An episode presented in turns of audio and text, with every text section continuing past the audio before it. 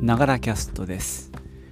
今回は年末スペシャルということで、えー、実はもうね年が明けて0時13分なんですが、えー、紅白見てたらこの時間になっちゃいました、えー、一応まだ年末気分なので、え、最終回ですね年内の、え、今年1年のながらキャストを振り返りたいと思います。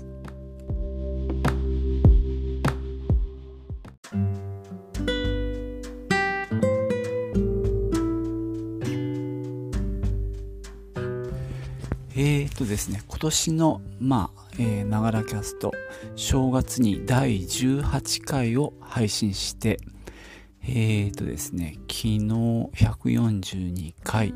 まあ、今日入れて143回、えー、配信したので、まあ、125、6回、えー、配信したことになります。途中でね、100回目を迎えたり、1周年を迎えたりすることができました。ありがとうございます。えー、とですね、ま、配信にアンカーというね、アプリを使ってるんですけども、それの統計を見るとですね、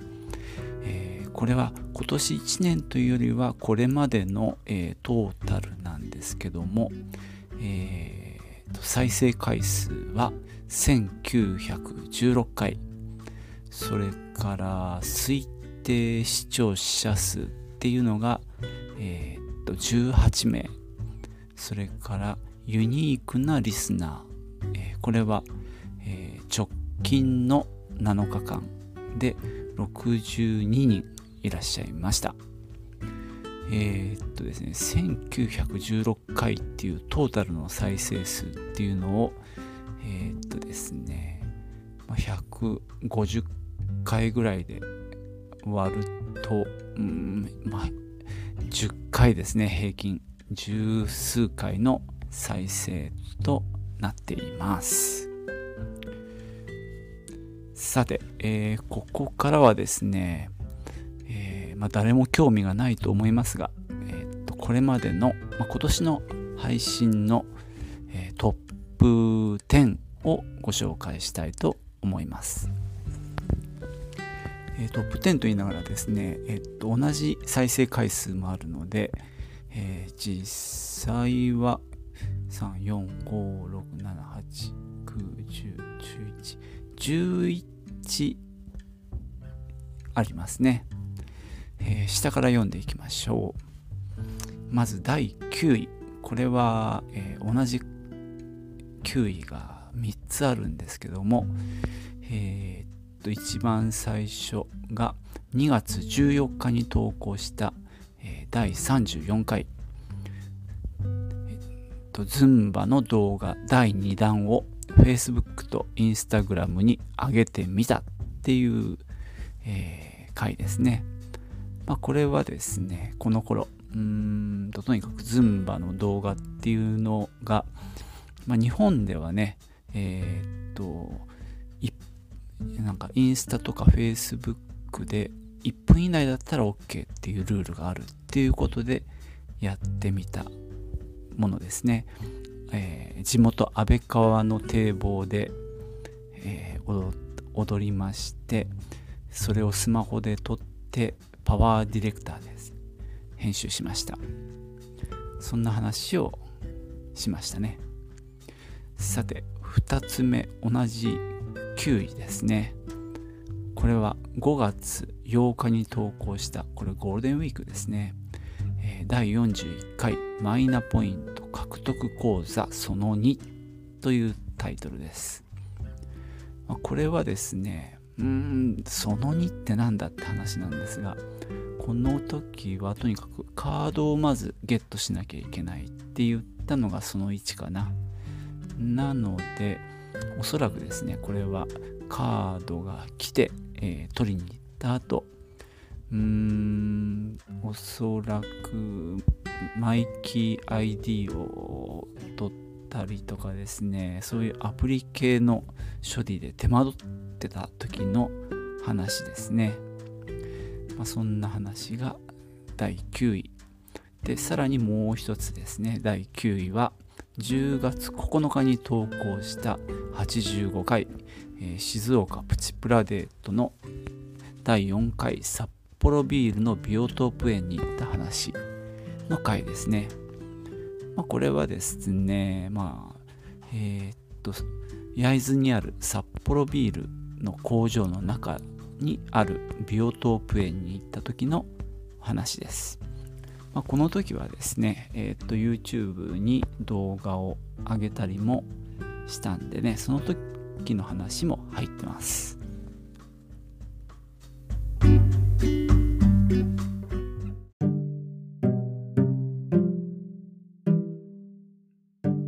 えっ、と続いて第8位はえー、っとですねこれは12月4日に投稿した122回「なんとなく Amazon 離れ」というタイトルのポッドキャストです。まあ、この時はですねうんと家で使ってる、えー、っとタイガーの AirPod が壊れちゃったので、まあ、それをですねまあ、ヨドバシで買ってみたっていう話なんですけども、まあ、その頃ちょっと Amazon のなんかちょっといい感じの CM っていうのが鼻についていたのでちょっとヨドバシにしたいなっていう話をしました、えー、続いてですね第5位が3つまたありますね。えーと古い方から言うと3月6日に投稿した37回。え小さな店のドタバタ IT 改革。LINE 公式アカウント。を作ってみたっていう話でこれはですねえっとまあ、店で、えっとお客さんの注文を受けて入荷した時に連絡をするんですけども電話だとなかなか出てもらえないっていうことで結構困ってたんですね。それで、まあ、LINE の公式アカウントを使って、まあ、LINE で連絡するっていうのを導入した話でしたね。えー、続いて第5位の2つ目は9月30日の、えー、79回今日は国際ポッドキャストの日っていう話でした。これはねまさにこの日ですねインターナショナルポッドキャストデーっていうまあえー、国際的なイベントで日本からね、えー、モカーさんとポトフさんが参戦したっていう話をしました、この時にですねツイッターでカタカナでポッドキャストっていうねハッシュタグをつけて、えー、トレンド入りさせましょうなんて話に、まあ、私も一生懸命協力したんですが残念ながらこれはえトレンド入りはしなかったんですよね。だこれは割とその直後に割とよく聞かれた、え回になりました。そういう意味では、まあ、ポッドキャストで検索した人が多かったのかもしれないですね。それからもう一つ、えー、っと、第5位で、10月10日の第87回、ゲームの PV 動画ができましたその裏話という話ですこれはそうですねまあ自分の会社で、えー、カードゲームを作ったんでその紹介の動画をね iPad で作ったっていう話でえー、っとね iPad で撮影したのをルマフュージョンっていうねえー、っと動画編集アプリを使って作った。その時のまあえー、裏話をしました。そして第4位は、えー、これ8月26日の58回、えー、好きなポッドキャストその1どんぐり FM の回です、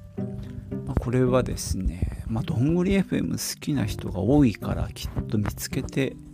聞いてくれたんじゃないかなって思います、まあ、これも割とすぐに、えー再生回数が伸びた、えー、回ですね。まあ本当、えー、っと、どんぐり FM 好きなんですけども、本当にね、まあ、内容があんまりないっていうのも含めてのあの面白さですね。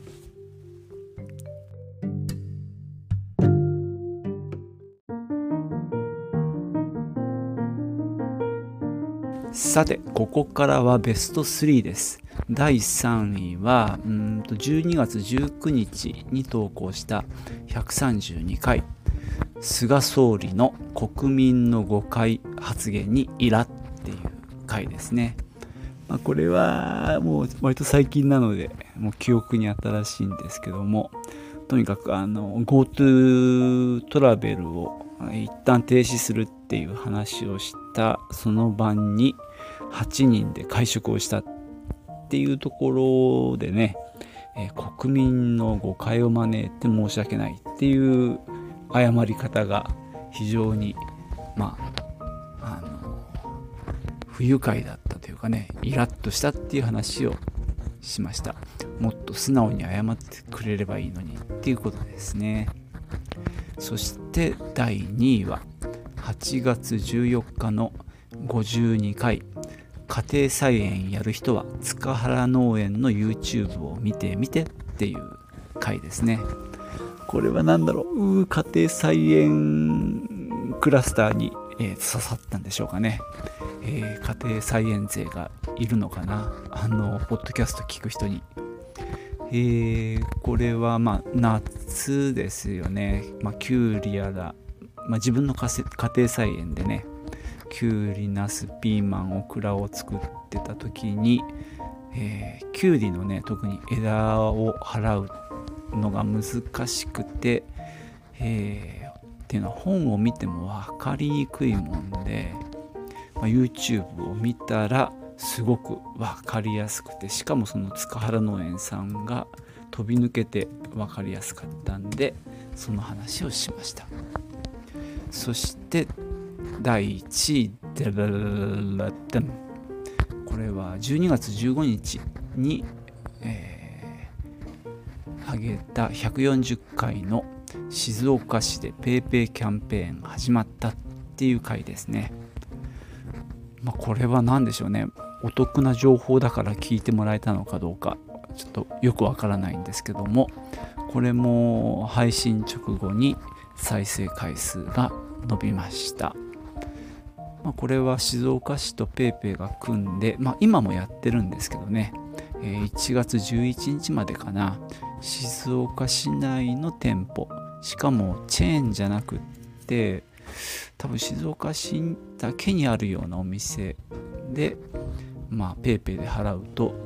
20%ポイント還元があるっていうねキャンペーンの、えー、お話をしました以上がね、まあ、今年のながらキャストの、えー、トップ10でした。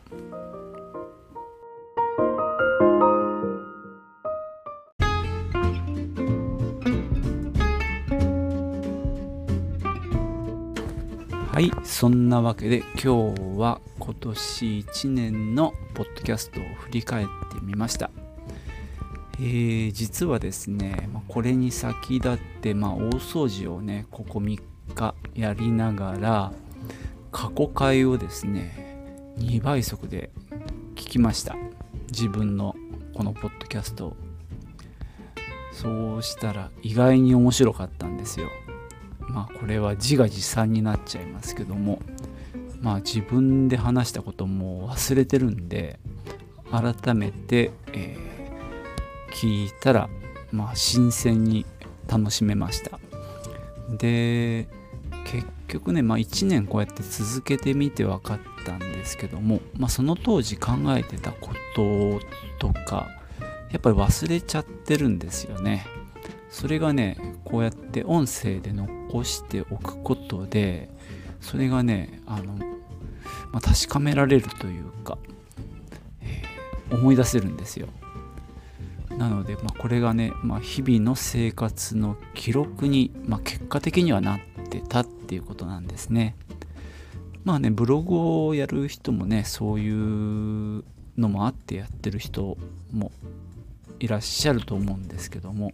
まあ、ポッドキャストもね、そういう使い方にができるなって、まあ、今回は実感しました。なのでね、まあ、改めて、ポッドキャストはまあうんそんなに手間をかけずにまあ、日々の記録を残す手段として、まあ、おすすめできるなって、